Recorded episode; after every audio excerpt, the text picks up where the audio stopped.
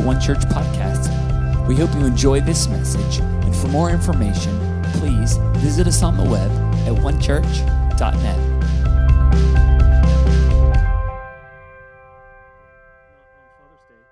But uh, if you have your Bible, 1 Corinthians chapter 14, and uh, I'm just going to read verses 1 to 5.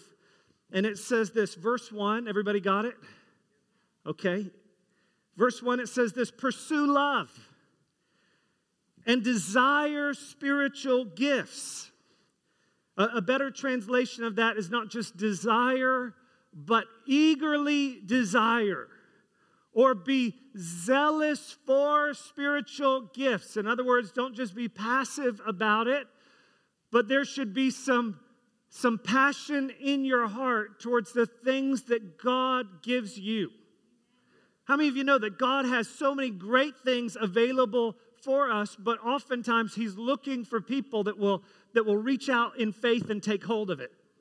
Some people uh, just kind of have the mentality well, if God wants to give it to me, then He knows where to find me. And uh, is it any wonder those, thing, those people never receive anything from God? right? Okay. Selah.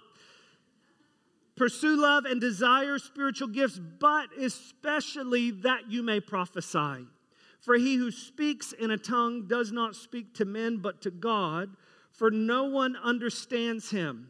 However, in the Spirit he speaks mysteries, but he who prophesies speaks edification, exhortation, and comfort to men. Who does he speak to? He who prophesies speaks to men, but he who speaks in a different tongue edifies himself, and he who prophesies edifies the church. I wish that you all spoke with tongues, but even more that you prophesied. For he who prophesies is greater than he who speaks with tongues, unless indeed he interprets, that the church may receive edification. Let's pray together. Father, we thank you today for your word. God, thank you that your word is a lamp to our feet, a light to our paths. And God, we pray that over these next minutes, God, that more than just my ideas and my thoughts, Lord, we pray that it would be your ideas and your thoughts communicated to us. We pray, Father, that there would be faith to take hold of everything that you have for us. We ask in Jesus' name, amen. Amen. If you're just joining us today for the first time, or maybe you haven't been here in a little while, we are in a series that we are calling Inspire. Or uh, if you pronounce it in the original pronunciation, it is inspire, which I like because it, it kind of emphasizes the, the root of that word, which is spirit. And we are talking about living in the Spirit, and in particular, what the Bible calls the manifestations of the Spirit or spiritual gifts. And we are intentionally taking our time through this series, just kind of plodding along one week at a time to lay a strong foundation in our minds and our understanding so that we could have faith to believe God for the gifts that He has for us. And we started in 1 Corinthians chapter 12, where Paul says, I do not want you to be ignorant concerning spiritual gifts or the things that the Spirit does. And we've talked about various gifts. We've talked about um, the, the love gifts of hospitality. We've talked about administration. We've talked about uh, a variety, leadership, um, a, a lot of different gifts. And today I want to talk to you about the gift of prophecy. The gift of prophecy. Now, up until this point in the series, I think we're all in a place of agreement. Everybody hears uh, hospitality, and I've never heard anybody go, I don't believe in the gift of hospitality. I've got a problem with the gift of administration. The church just doesn't need administration. Administration is not for today, that's a thing of the past, right? I, have not heard anybody say that, but now we are beginning to get to some of the gifts that oftentimes cause the greatest challenge when it comes to our understanding and our operation of the gifts of the Spirit. These gifts are often what are called the miraculous gifts. And I know that probably across this congregation today, there are people from a, a wide spectrum of backgrounds, a wide spectrum of beliefs, a wide spectrum of experiences when it comes to these gifts. And so, as we start this message today, I just want to establish a common baseline of understanding and agreement that we're going to build off of in our understanding of the gift of prophecy. And here's the, the big idea of the gift of prophecy it is this that God speaks to his people. That's, that's the, if you don't understand prophecy, if you if you have questions, maybe you've seen things that have been confusing, maybe when we say the word prophecy it like gives you that cringe factor. Let me just simplify it with this idea. The big idea of prophecy is that God speaks to his people. Now, I wish I had time to unpack the, that whole thought throughout all of the Bible, from the very beginning, the book of Genesis, the Bible says that God made man in his image. He created a male and female. He, he, he made them and God blessed them. And the next part says, Then God said, Be fruitful and multiply. In other words, the very first voice that mankind heard was the voice of God. God is a speaking God. God is a relational God. Steph said it earlier. He's not far off. We talked about it last week that God's primary revelation of himself is that he is our Father.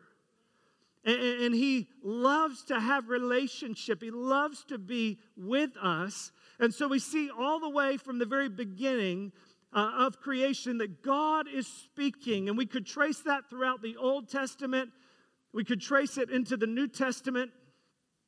And, and look at all of that. In fact, I've got a little slide I'll put up if you want to just geek out on your own time. Let's put up that history of hearing from God slide. I think we have it. And um, there you go. Okay, so snap a photo of this and you can geek out on your own time on uh, this history of God speaking to people. But basically, what God, uh, the, the, the relationship that God intended in the garden when He spoke to Adam and Eve, He was intending to dwell with His people, to speak to His people, that he, they would be His people and He would be their God, and there would be fellowship together. But you don't have to read very far in the book of Genesis before you know that that did not happen in the way God intended because Adam and Eve sinned against God and they were driven out of the garden, driven out of relationship with God.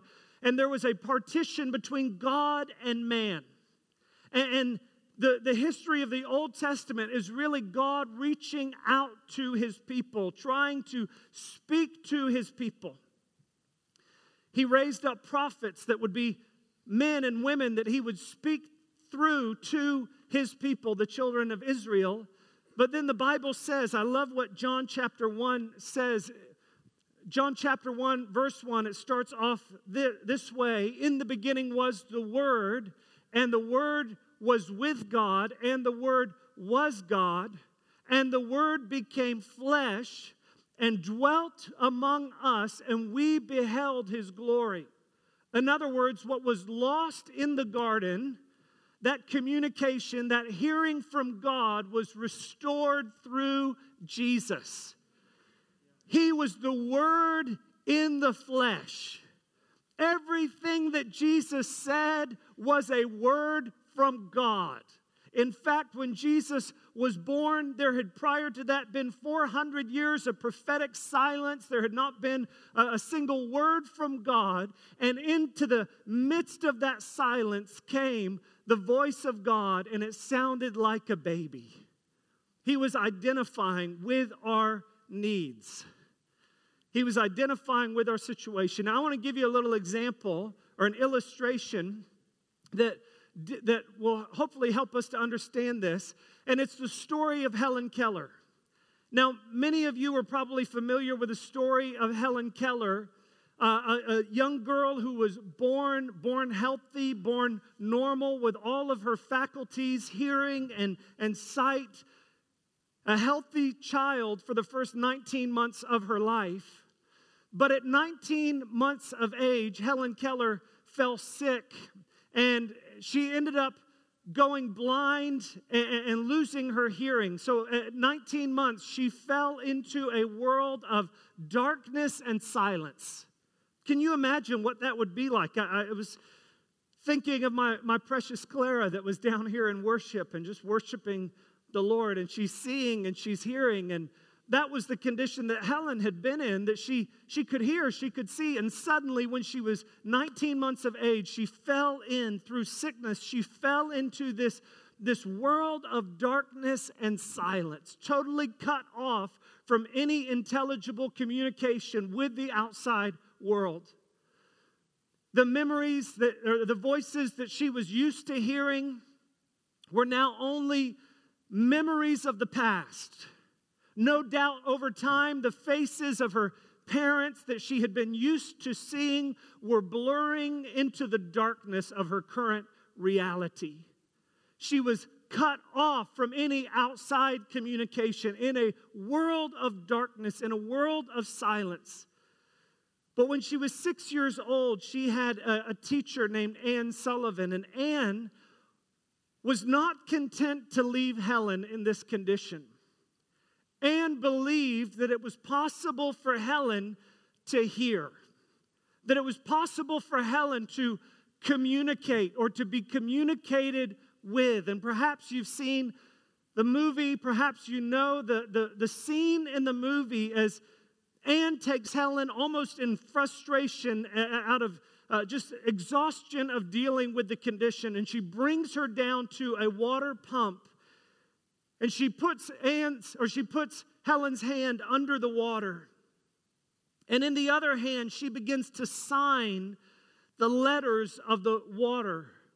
The letters water, W A T E R, W A T E R. And as she was signing that into Helen's hand, suddenly the lights came on for Helen. Suddenly the condition that she had been of darkness and silence and total isolation from the rest of the world from any intelligent communication. Suddenly, that was broken as she recognized that Anne was indeed sending her a message through those signs in her hand.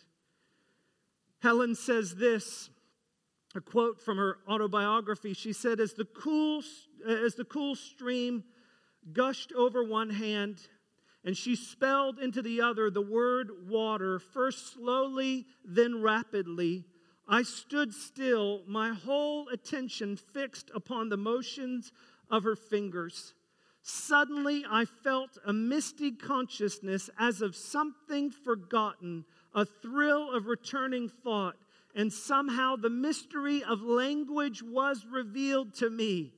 I knew then that W A T E R meant the wonderful, cool something that was flowing over my hand. That living word awakened my soul, gave it light, hope, joy, set it free. There were barriers still, it is true, but barriers that could in time be swept away. What an amazing, amazing story. And I tell that to you today because I believe that that is a picture of what God wants for you and I. Many of us, although perhaps we've put our faith in Jesus, we are still living functionally cut off from the voice of God. We are still living in a world of silence and of darkness, and perhaps there's moments of memory of what was lost in the life that God has intended for us. But I want you to know that God is a speaking God, that God wants to speak to you and I. And perhaps today will be the day that God will do in your life in the spirit what happened to Helen in the natural, that suddenly the lights came on as those Letters were traced in her hand, and she knew. I love what it says misty consciousness of something forgotten as the mystery of language was revealed to me. God is a speaking God, and He cares about you, He knows you, and He wants to speak to your condition. The gift of prophecy is the present word of God to your life today. It's the word of God to your life today. And Paul says, eagerly desire spiritual gifts, especially that you may prophesy. There's something about prophecy that, first of all, builds up the body of Christ, but it also causes the other gifts and God's purpose for our lives to be released. Prophecy, by definition, is the supernatural ability to receive the mind or emotions of God on a given subject at a given time by the prompting of the and revelation of the Holy Spirit. It's the ability to get the mind or emotions of God at a given time by the prompting and revelation of the Holy Spirit. R.T. Kendall, a, great pastor and theologian, says this prophecy. I think we have this on the screen. Prophecy is an immediate revelation from God or knowledge that is beyond natural senses. In other words, prophecy is something that you can't know in the natural.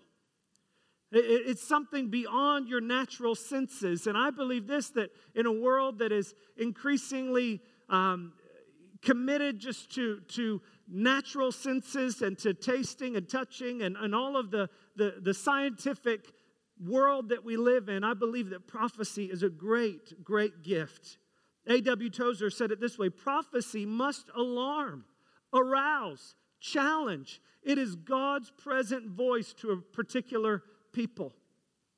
This morning before service, I went back into the uh, kitchen. I was just walking by the kitchen, and Sarah Hammer was back there brewing coffee. Who's thankful for coffee? Sarah Hammer brew, brewing coffee. And, and, I went in and I said, to, uh, I just kind of walked by, I was popping my head in. I said, Sarah, she went, oh, she like jumped. And uh, which, just for the record now, we all have to do that to Sarah. Any opportunity you have to alarm her, take advantage of it, okay? But that's what Tozer is saying that prophecy will do. Prophecy is, oh, I didn't know you were there. Prophecy, God is, is with us, but it's prophecy that causes us to go, whoa, God is here. God's among us. It awakens us, it alarms us in a good, good way. Now, I know many of us have perhaps, when we talk about prophecy, I know there's many challenges that people can fall into or can think of, or maybe barriers that come to mind uh, right off the bat. I know that for some, of, some people, perhaps you grew up in a church that it was taught that those things are not for today. Now we have the Bible, we don't need anything else. And really, that's based on a, a verse out of First Corinthians that says that when that which is perfect is, is revealed, that, uh, that prophecy and knowledge and, and all of tongues will cease. When that which is perfect comes, prophecy, tongues, knowledge will cease. And so they say, okay, the word of God is perfect, and so we no longer need prophecy. The funny thing about that is, as they're teaching that, they're operating in knowledge, which that same verse says will cease. Has knowledge ceased? Wives, don't look at your husband, okay? I, present company excluded, right? Has knowledge ceased? No. And therefore, prophecy has not ceased as well. Now, there, there is, again, there's a longing for the fullness of it. The Bible says that it's like a, a, light that is in this darkness until the, the morning light appears. So there is this in part view that we have right now as we long to see the fullness of it come, but there's oftentimes there's two errors that we fall into when it comes to the gift of prophecy. And perhaps you can relate to one of these. These are two equal but opposing errors that we often fall into. And on one side is the error of silence. That's people saying, well, we have the Bible. We don't really need to hear anything from God. God's not involved in our life today. And so we're just kind of you know, we'll study the Bible, but don't expect to hear from God, and it's just crickets, right? Anybody ever been in a place like that? Other than right now? yeah? Yeah, there are, there are many churches, there's denominations that, that that's their thing. Is like, God doesn't speak today, that's our thing. It's like, man, wouldn't there be a better thing to have than that? Okay? But that's, uh, and oftentimes it's intellectualism. I, again, I got a graphic, we'll put it up. I think. So oftentimes, intellectualism is I just have to understand everything. And it drives us towards silence. That's where a lot of churches are today. You, you'll go in and they may have great music, they may have good teaching, they, they may have great you know atmosphere great building all of those things. But in terms of actually hearing from god now we don't really do that anymore. That they are living in silence. On the other end of the spectrum is sloppiness. Anybody ever been to a place like that? Sloppiness goes like this. Anything that comes to your mind must be god so just shout it out. Anybody ever been to a place like that and God's like, that's not me. I didn't say that. That was him. That was her. That's not me. You know what I'm saying? And uh, that's just sloppiness in the prophetic. And, and sometimes it's based in emotionalism. People just get worked up, like Paul talked about the Corinthians. They were just carried away, he said. So you get, you work up, you get carried away, and there's just like this sometimes out of a, a, a right desire, but it just creates chaos, it creates sloppiness. And that's what Paul was dealing with in Corinth. But I believe that God wants to bring us into a balanced place that is not silence and it is not sloppiness, but it's what I would call stewarding the gift of prophecy. That we are valuing God's word to us, that we are listening to it, and that we are allowing a divine discontent to keep us from falling into silence, we go, God, there has to be something more than just go to church, be a good person. God, I want to hear from you.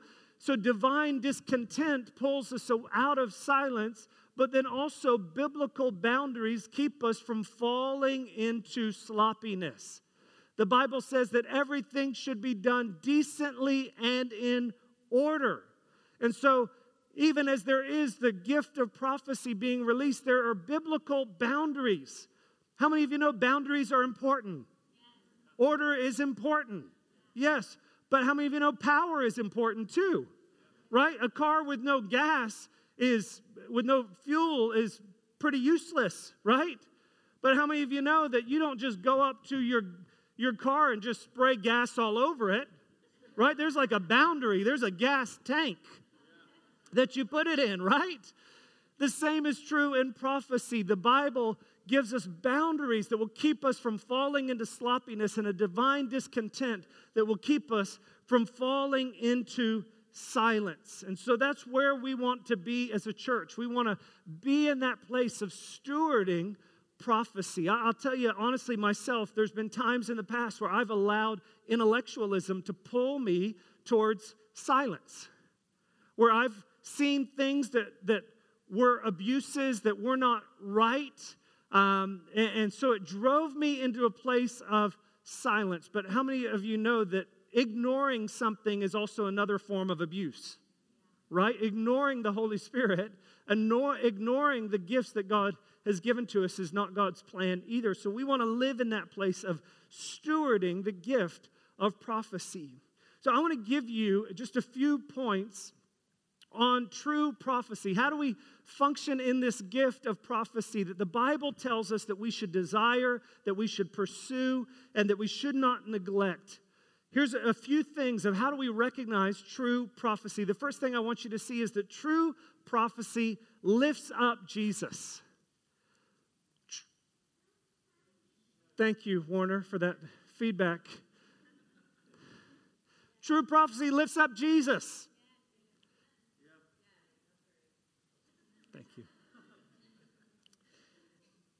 In other words, it's, it's not just about self. It's not about, oh, I'm, I'm about to get, you know, I'm going to get my prophecy on. I'm going to look, uh, you know, look super spiritual.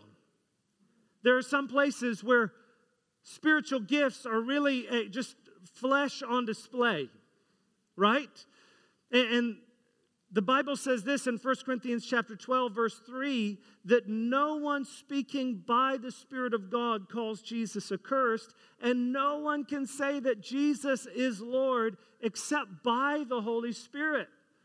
And so how do we know if it's true prophecy? Prophecy, true prophecy is always lifting up Jesus.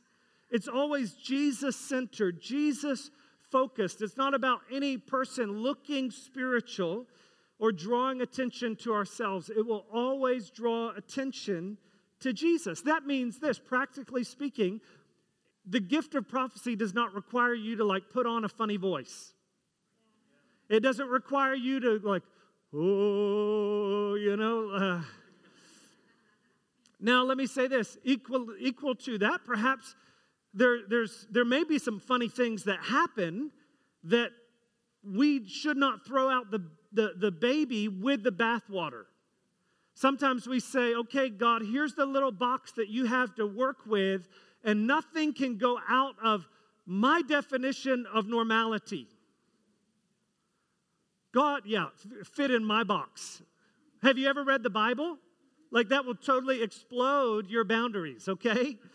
And so God God may challenge those things, but it's always to lift him up. It's always lifting up Jesus. That means this that that we also have a basis for judging what is true and what is counterfeit prophecy. Sometimes in, a, in an attempt to be open to spiritual things, we can run after things that are ultimately not of God. There are counterfeit forms of prophecy. And, and I would say this what I've seen in our culture is those things growing in uh, people, you know, interest in various forms of spirituality. I think oftentimes it's because the church has said, we can't be spiritual in church. Let's just kind of, you know, let's make sure nothing's weird, nothing's, you know, let's just kind of have nice music and make it all understandable to everybody. And what ends up happening is people that have a hunger for something spiritual and something supernatural end up having to go somewhere else because they can't find it in the church. Yeah? Any, anybody driven by Dinah? I forget. It's, it's just up the corner here. It's a Palm Reader. You know, uh, she's like marketing big time. I see her yard signs around, social media, sponsored ads. She's like getting the word out there because there is a hunger for true power. And, and, and, I would say this that just because you are thirsty does not mean that you should drink out of a toilet. Okay? Just, just because there is a thirst does not mean that we should go to things that ultimately will produce death in our lives, right? And, and so something may be spiritual and it may even be accurate, but if it is not pointing us to Jesus, ultimately it is destructive in our lives. And so, in our openness to spiritual things, we need to make sure that we're not just blown by every breeze that comes along. That's why the Word of God is so important that we build it into our lives so that we can recognize what is authentic. There's all kinds of forms of counterfeit spirituality that are spiritual and may be powerful and may even know something about your life, but it is not some, it is not a life giving spirit. The Bible says that the enemy comes to steal and to kill and to destroy. And so, as we're open to the work of the Holy Spirit and the gifts of the Spirit, we need to make sure that we are guarded against counterfeit spirituality. So, number one, prophecy will always lift up Jesus. Number two, prophecy guides us into God's will. Prophecy guides us into God's will. The Bible says this in 2 Peter chapter 1 verse 19, that we have the prophetic word confirmed, which you do well to heed, as a light that shines in a dark place. Anybody ever been in a dark place? I don't mean like an emotional dark place. I mean like you've been in a like a really dark place. I remember a few years ago, or a number of years ago, I used to ride my bike as my primary form of, of uh, transportation. And uh, Jen and I shared a car. And I remember I would ride my bike home from work uh, in Longwood, and I there was two routes I could take. One was Markham Woods Road. Um, this was a, like midnight at night, so I could ride on Markham Woods Road. Of course, there's people flying down that road, and uh, I could take my chances. Who knows where they were coming from or what they had been doing. The other alternative was I think it's the Seminole Wekiva Trail, which is not lit. Okay, and there are bears. Okay. And so I, I've never ridden my bike so fast in my life. Also thinking, is it better to hit a bear going fast or hit a bear going slow? I don't know. I didn't have a light. And so I was just, there would be, seriously, it was the moonlight. And I was like, this is dark on another level. I need a light. And there's a lot of people that live in that place that stumbling through life, not knowing what is ahead of them. And the gift of prophecy, God gives that to guide us. Now, it, always has to align with the scripture. So we know this is God's final authority on our life and faith. But there are some things that, the, that are not addressed in the Bible, like whether you should get married, who you should get married to, should you take this job. Anybody ever found those things in the Bible? Justin, Mary, Jennifer. No, it's, it wasn't in there, okay? But how many of you think that it is of some concern to God how we live our lives? Right? And so God will use prophecy, oftentimes aligned with Scripture, to guide us into His purpose for our lives. That, that was the case for Jennifer and I when we got married. Um, I, I knew that I wanted to marry her. I didn't need a prophetic word. I just knew it was just wisdom. That's all I knew. I just had, I knew it was the right thing to do. And um, but she one day was praying and like some of you know our story. I don't say it that much because it, it, it's not what everybody needs to follow. But we like never really dated. We just like planned to get married. Okay, another story for another time. But um, we were in Virginia. Um, Hurricane Frances had come through, and we evacuated to Virginia. She was staying with her sister. I was staying with my family. And one morning in prayer, we were just kind of beginning to date a little bit. Hadn't even acknowledged our interest to, to each other. And, um, and as she was praying, she felt like God said, You'll be married before the end of the year. This is August. We weren't dating. And she had this thought I think we may be married before the end of the year. She told her sister, her sister's like, uh uh-uh. uh Justin is in college. He doesn't have a job, okay? Doesn't need to happen. And uh, so she just took it, kept it in her heart, meditating on it. And uh, I'll never forget, we were driving back to Florida, and I'd had a conversation with my mom prior to leaving, and my mom was just saying, Man, I think this is the right thing, son. And, you know, my mom, we always call my mom the brake pedal. My dad's the gas. He's like full speed ahead, all heart. You know, my, my mom's like, pump the brakes, okay? but my mom said to me while we were up there, she said, Son, if this is the right thing, I don't see any reason why you need to wait beyond the end of the year. December weddings are great. I was like, Who are you? and I'll never forget, I was, we were driving home, passing through Orlando on our way to Lakeland, home, separate homes for us, but we're driving through Orlando. And I remember I told her by this time, I said, I want to be more than friends. That was my thing that I said. Anyway.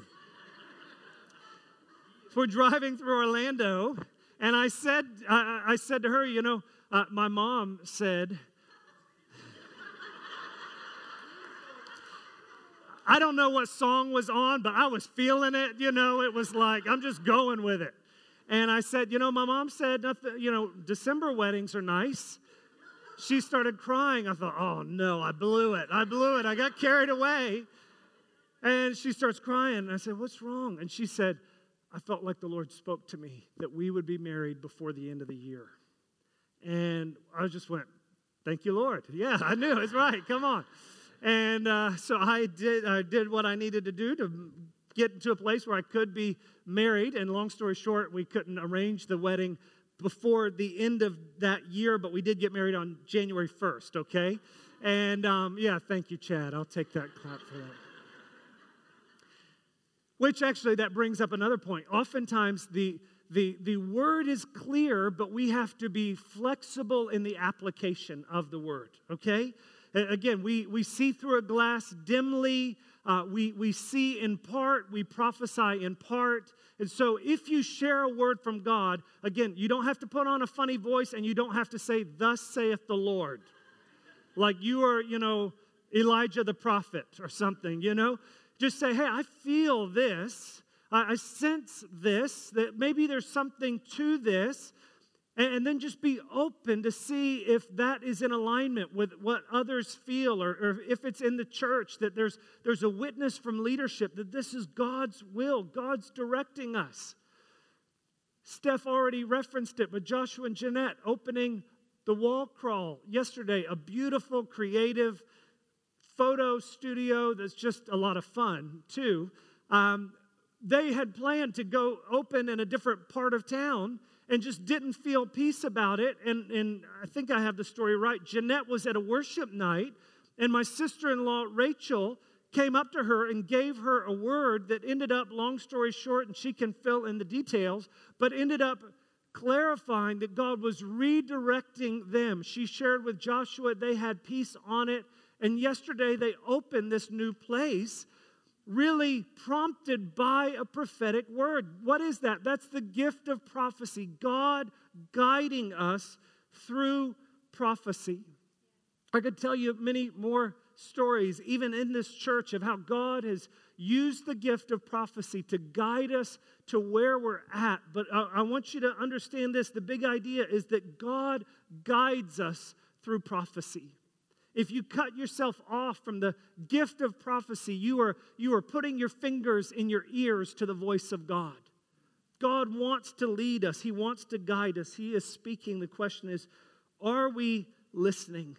So, number one, prophecy lifts up Jesus. Number two, prophecy guides us into God's will. Number three, prophecy often confirms what God is already saying. What He has said to us in His will, that means this if, if somebody comes to you and says, You're supposed to be married to somebody named Betty, I don't know Betty, but if, you, if somebody came to you and said that, and you're currently married to someone named Shirley, either Shirley's having a name change or they're off, right?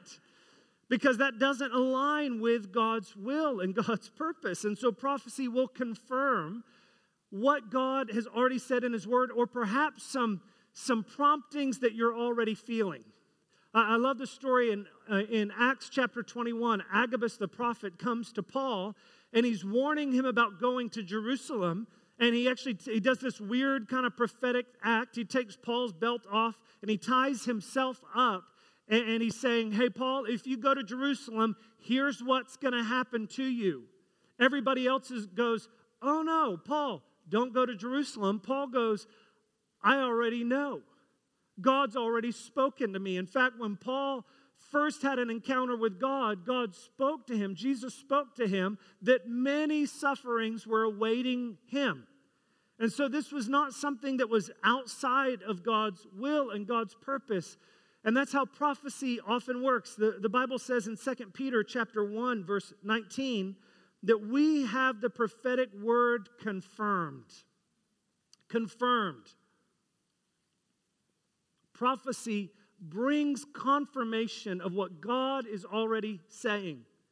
We've shared this before, but Brad and Melissa I love Brad's Instagram post with his Father's Day t shirt on last week, celebrating and really a miraculous answer to prayer that came out of a prophetic word. Brad Melissa had been praying for a number of years, seeking God's will and purpose for them. And how many of you were here on the day that Jana, at the end of the service, said, I, I have a word I feel to share? Some of you were here. She said, I feel that uh, there's uh, someone here who's been married between one and five years, and God is wanting to give you a child. She didn't know that they were making decisions that very day, and that also that week, I believe you were celebrating your 15th anniversary. So it was not between one and five, it was one five, it was 15. What was that? That was not redirecting the course of their life, it was just confirmation confirmation, God will use the gift of prophecy to confirm what he's already saying. Number four, prophecy is also uplifting. Uplifting. Maybe you've been in an environment that there's a prophet that comes and it's like, oh boy, everybody's, you know, afraid. Did he, does he know what I said last night? Does he know what I watched? Does he know all of the, is he going to call me out? Anybody ever felt that way? Just me. Everybody else, y'all are super holy. Just me, okay? And I'm like, oh boy, here, here it comes. Just going to expose, put it all out there. Here we go. And uh, but I want you to know, although God does sometimes speak to us to to rebuke us and to correct us, but it is always in order to lift us up. The Bible says in 1 Corinthians 14 3, he who prophesies speaks edification, that means to build up, and exhortation, that means to stir up, to get us moving in the right direction, and comfort.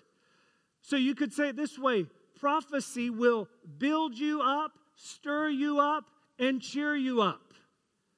If there is something that is said in the name of prophecy and it pushes you down, breaks you down, kicks you down, and then stomps on you while you're down, that's not prophecy. That's not God's will. The Bible says here that it's uplifting. Uplifting. I heard a story just a couple weeks ago um, during our prayer time, Justine, I think, was right over here at the end of the service, which this is part of the reason that we make time at the end of the service for prayer, for response, because we want to hear from God in that moment. And, and Justine was over here and waiting for people to respond and just seeing, you know, what God would do. And suddenly a, a guy gets out. I, I, don't see him here today, but Nick uh, got out and uh, came down. And as he's coming down, she just has this word that comes to her, to her mind, about this guy Nick coming down, that he is tall physically, which she saw, but that God is wanting to make him tall spiritually. That God is calling him to stand head and shoulders above others in the spirit. Now, that's a nice word, but she shared it with him, and the really interesting thing was when he came down, she said, I, I, This may sound weird, but I just have to say this. And, um, you know, obviously he, he's tall. She's seeing that. But he said, You know what? He said, I've been the tallest person oftentimes my whole life. And he said, I, I don't even think about it anymore. But he said, I was sitting in the back uh, just a, a minute ago before I got out. And he said, I just looked around the room and I thought, I think I'm the tallest person in this room. Joshua Guillemette wasn't here that day, but uh, so he has that thought, and then he gets out, and and Justine has this word from God. Now you may say, well, that's not like some major revelation. What is that? That's just encouragement. That's saying God knows you. He cares about you. Anybody ever been in a place that you just need some encouragement? You just need to know God's with you. The gift of prophecy is a great gift that says, wow, God knows me. God cares about me. It's uplifting. Number five, prophecy strengthens us for the battles ahead. Prophecy strengthens us for the battles ahead. Listen to what Paul says in 1 Timothy 1:18. He says, "This charge I commit to you, son Timothy. Listen to this. According to the prophecies previously made concerning you, that by them you may wage the good warfare. He's saying, Timothy, you're in a fight right now. There's some challenges, there's some difficulties, and, and here's how you need to fight, Timothy. You need to fight according to the prophecies that were made concerning you. Anybody here have some prophecies that have been made concerning you? Anybody have a word that God's put in your heart? Perhaps He's spoken it to you in your time with Him, and you just felt you, that, that, you knew God was speaking to you, or perhaps you were reading the scripture and it was like, you know, it just comes alive, and you you, you hold on to that. Paul says that you need to hold on to prophecies because there will be a moment that will come that you're going to have to fight the good fight of faith. And, and if you don't have something to hold on to, you're going to fight empty handed. The Bible says that this is filled with great and precious promises. If you've never been given a personal prophecy, so to speak, the Bible is filled with great and precious promises. And so we can hold on to this word but perhaps God has also given to you a, a word for yourself, a personal prophetic word that you are to hold on to and fight with. Aaron, I think about the word that was given to you about writing songs. There's a lot of things that God has spoken to others of us that sometimes we just have to pull that back out. We have to pull it out like a, a sword, and we have to fight the good fight of faith with those prophecies. We have to say, I'm not going to let discouragement, I'm not going to let uh, difficulty take me down. I'm going to fight according to the, the word. God, here's what you've said about me. Here's my conditions, here's my situation, but I'm going to fight according to the prophecies that were made concerning me. There's things that God spoke to me when we started this church that, to be honest, there were moments that if I did not have that prophetic word, I would have felt like the enemy was going to take me down. I, I would have felt like I could have given up, but I had to go back to God, you've said to me, God, you've promised me, and you have to fight according to the word of God. Maybe God has promised you something for your family, and right now it looks like it's the opposite. You need to hold on to the word of God. Maybe it's something about your children, and God has maybe spoken to you in your own heart, or maybe somebody else has given you a word and, you just need to write it down, put it in a journal. I've got on Evernote, I've got a record of prophecies that have been given to me. And honestly, when some of them came, I just thought, mm, I don't know. But what do I do? I just save that because there may be a moment that I need to pull that out and I need to fight according to the prophecies made concerning me. And so prophecy strengthens us for the battles ahead. We need to hold on to these prophetic words. And number six, lastly, prophecy demonstrates God's power to the world. It demonstrates God's power to the world. Listen to what 1 Corinthians 14 says. And Paul is talking to this church that has, has just gone crazy with spiritual gifts. You remember that. They're just like crazy chaos, you know, like it's the kind of church you'd be like, I could never bring a friend there, right? And uh, and you would think Paul would say, guys, stop the prophecy. Just cut it out, right? You'd think that's what he would say, but that's not what he says. Listen to what he says. He says, if all prophesy and an unbeliever or an uninformed person comes in, he is convinced by all, he is convicted by all, and thus the secrets of his heart are revealed. And so, falling down on his face, he will worship God and report that God is truly among you. He says this if, if, you, uh, if you're speaking in tongues, somebody comes in, they're going to have no idea what you're saying. But if you're prophesying, if the Holy Spirit is speaking through you in a place that is both decent and in order, but is also powerful. If an unbeliever comes in, they may not totally understand it, but it will cut through all of the resistance and it will cut to their heart. I have seen that in my life at times where I thought, man, this is going to totally put somebody off. God actually uses it to draw them in. I remember a time when I was a kid, I was in a service uh, and I had a friend from school with me. And, you know, we all care about what our friends think. We care about what our friends think now. But how many of you know when you're in middle school, your life depends on what your friends think about you, right? That's how you feel. Maybe just me, okay. Um, but I, I, had this friend from school with me, and this was one of these services that was like, I brought him on the wrong day. I brought him on the wrong day. Uh, it was normally it wasn't this way, but it was a crazy moment that some miraculous things happened. Uh, long story short, um, just this outbreak of the Holy Spirit, miracles, prophecies, spiritual gifts, and I thought, he's going to tell the whole school. I'm, you know, he, he thinks I'm weird, and he's going to tell everybody else. And I'll never forget, as this is all going on, this kid from my school turns to me and he goes, I'm a liar I was like, what? He said, I'm a liar. Everything I've ever said is a lie. I'm like, wow, that's a broad brush. Everything. But what was it? It was, he was seeing this, the power of God. He was convicted and convinced.